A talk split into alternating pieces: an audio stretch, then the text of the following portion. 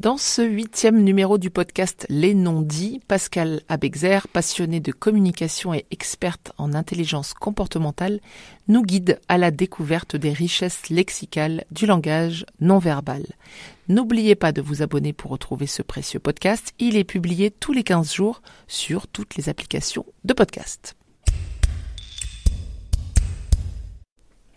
Bonjour Pascal. Bonjour Pauline. On a vu ensemble la dernière fois les biais de lecture. Aujourd'hui, on va lire les différentes directions du regard. Oui, j'ai choisi ce sujet euh, par rapport à une idée fausse que j'ai entendue plusieurs fois. Il regarde à droite, donc il ment. Donc euh, il n'est pas, pas possible de savoir que la personne ment en suivant euh, son regard, c'est ça?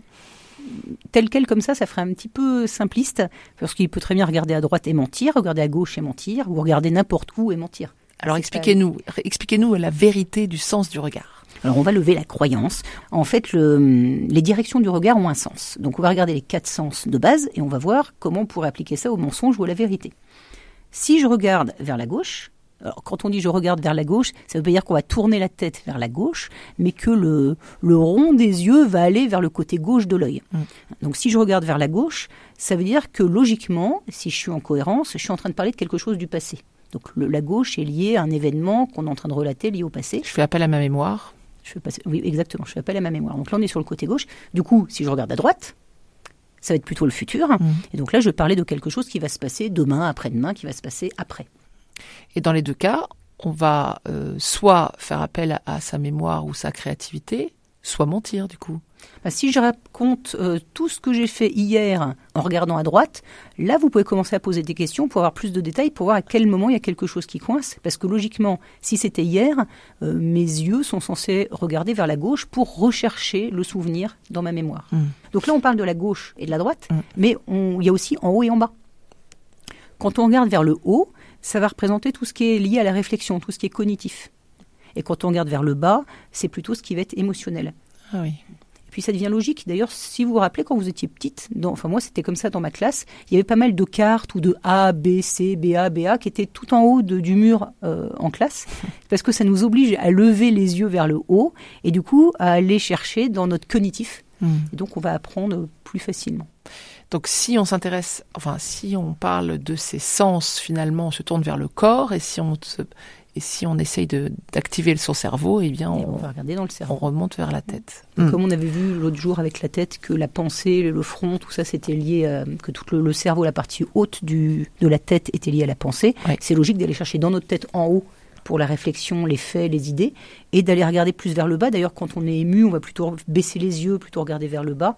Euh, c'est comme si on fermait un petit peu les paupières, on ferme les rideaux pour se refermer sur nos émotions. Hmm. C'est très logique. Vers le bas pour les émotions, vers le haut pour le cerveau. Mais alors, euh, droite et gauche, on s'en souvient comment? Il y a un petit truc mémotechnique, c'est quand on écrit, nous en tout cas, on écrit de gauche à droite. Hmm. Donc on va prendre le sens de l'écriture. Si je commence ma phrase, le temps de faire la belle majuscule au début, puis de commencer à mettre un ou deux mots, ma belle majuscule vient d'être du passé. Par contre, le point à la fin de la ligne est déjà du futur. Hmm. Donc comme nous, nous écrivons de gauche à droite, eh bien la gauche, c'est le passé, donc on regarde vers la gauche, et la droite, ça va être le futur. On va, mettre, on va donc regarder vers la droite. Et alors, euh, les Arabes ou les Hébreux? Eh bien, c'est l'inverse. Donc, c'est là, dans le langage corporel, c'est une des seules choses des, qui sont qui marchent dans, dans ce sens-là. Euh, c'est-à-dire que eux bah, vont faire l'inverse. Ils vont regarder. Donc, toutes les, tous ceux qui écrivent de gauche à droite vont avoir ce système de, de, regard, de système du regard, dans l'autre sens. Donc l'intérêt, ça va être de... Alors vous n'allez pas leur dire, alors comment tu écris?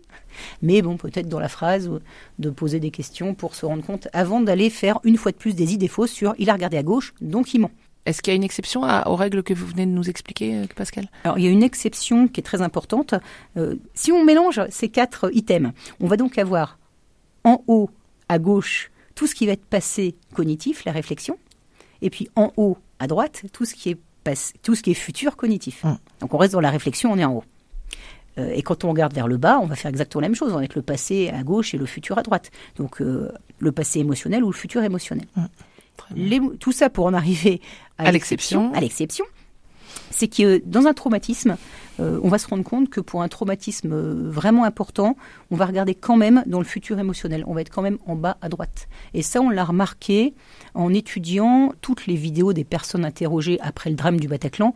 puisque la synergologie, c'est une discipline qui étudie l'observation. Donc, on a besoin d'avoir énormément de vidéos étudiées pour être sûr que les items se recoupent, pour valider. Et on est sur des émotions différentes, mais aussi des, des catégories de personnes différentes, des nations différentes, pour être sûr que tout se recoupe. Et une dernière question, Pascal, les clignements de paupières. Alors, c'est pas directement le sens du regard, mais euh, en dehors du fait que ça a quand même le rôle d'humidifier et de lubrifier euh, la cornée, est-ce qu'il y a une autre signification à lire dans les clignements de paupières?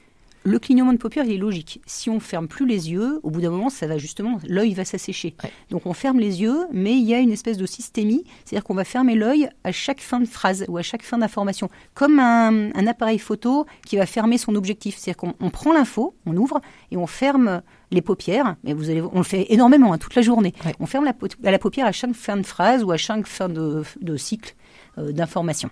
Donc ça, c'est normal. En fait, on passe d'une chose à l'autre. Mmh. Euh, et à chaque fois, on fait ça parce que le, cerveau valide l'information. Donc ça, c'est logique. L'exception va être aussi quand il y a, il y en a deux. Si on fait énormément de clignements, hein, plein de petites grappes. Donc certains vont dire oh elle fait de la séduction. En fait non, c'est pas un truc volontaire pour séduire, c'est du stress. Donc c'est mmh. l'inverse en fait. Mmh. Plein plein de petits, ce qu'on appelle des grappes de clignement, plein plein de petites fois répétées. Euh, ça ça va déclencher du stress. Et puis l'autre c'est aucun clignement. Euh, si je vous fixe dans les yeux sans cligner, c'est que je suis en train de vérifier si mon, mensonge est en train de bien passer. Je fixe pour vérifier si ce que je dis passe. C'est presque inquiétant. Et puis on a aussi, pour relier avec le podcast précédent, si je suis dans un autre espace mental, être dans la Lune, on peut aussi rester les yeux dans le vague en train de penser à autre chose.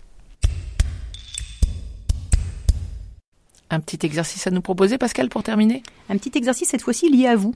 Euh, ce que je vous propose, c'est de raconter une histoire et de demander à une personne de vous regarder et de dire à quel moment vous regardez à gauche ou à droite pour que vous puissiez vous rendre compte par vous-même et valider cette information du passé à gauche et du futur à droite.